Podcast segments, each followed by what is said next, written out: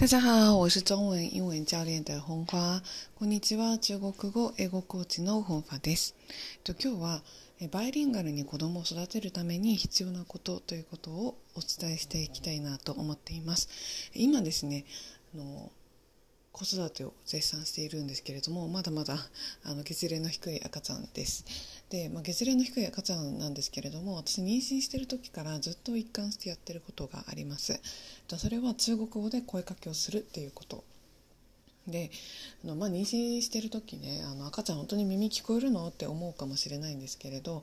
7ヶ月頃かなからは耳のこう機能が発達してくるというふうに言われてます。で5ヶ月頃からもう聞こえる外の音が聞こえるということですね言われてます。で、えーとまあ、声かけしてももちろん反応とかそんなにないんですけれど、まあ、自分がこう声かけをしていくっていうことでやっぱり少なからず自分があ中国語を喋ってる話しかけてるっていう意識が芽生えるんですよね。でこれはそのバイリンガル教育をしたいので私は中国語で話しかけをしているんですけれども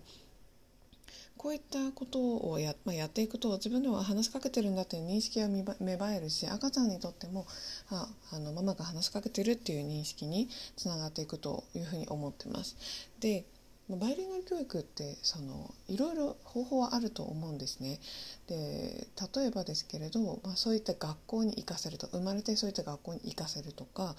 あとはそういった中国語を話す環境にあの行かせるとかね。あまあ、他にはうん多分いろいろあのあると思います。の留学させるとか。そういったところってあると思うんですけれどやっぱり一番身近でできてコスパも良くて効果が大きいものっていうのはやっぱり自分の家庭から環境を作っていくということです。でこれはその子どもの頃からのバイリンガル教育になるのでやっぱりそこが欠かせないで環境というのはやっぱり人間にとって最も左右されるものでもあるので意思が必要だっていうのはその大人でからの学習というのはもちろんそこも大事です。だけど子供、まあ、赤ちゃんだったりあの赤ちゃんじゃなくても子供の場合っていうのはやっぱ環境がすごく大きく左右する。なので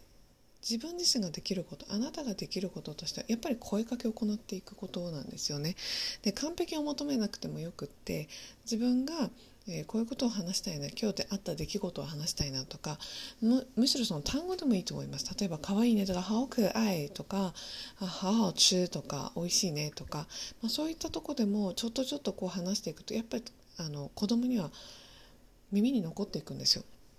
でまずはリスニングができないと、まあ、聞き取りねができないと話すことなんて絶対できないのでまずはそういったちょこちょこちょこちょこしたことを話しかけていく。やっぱそのインプットないとアウトプットってできないのは大人も同じじゃないですか。それは子供も同じなのでぜひですね声かけを積極的に行っていくっていうことをバイリンガル育児のあの第一歩としてやってみていただけたらなというふうに思ってます。そこであの大事なのは発音大丈夫かなとかっていうふうに考えすぎない。もしそこを気にするのであれば自分も中国語をもっと磨きをかけていく。であとは楽しく声かけをしていくということを大事にしてもらえればなというふうに思ってます。ということでですね、今日の、えー、お話は以上になります。毎日ブログを更新しているので、ぜひインターネットで中国語英語コーチ本ファと検索して、えー、最新の情報だったり、中国語に役立つ内容を読んでみてください。最近は子育ての話も結構書いています。ということで今日もお聴きくださりありがとうございました。谢谢大家收听，期待下次再见面。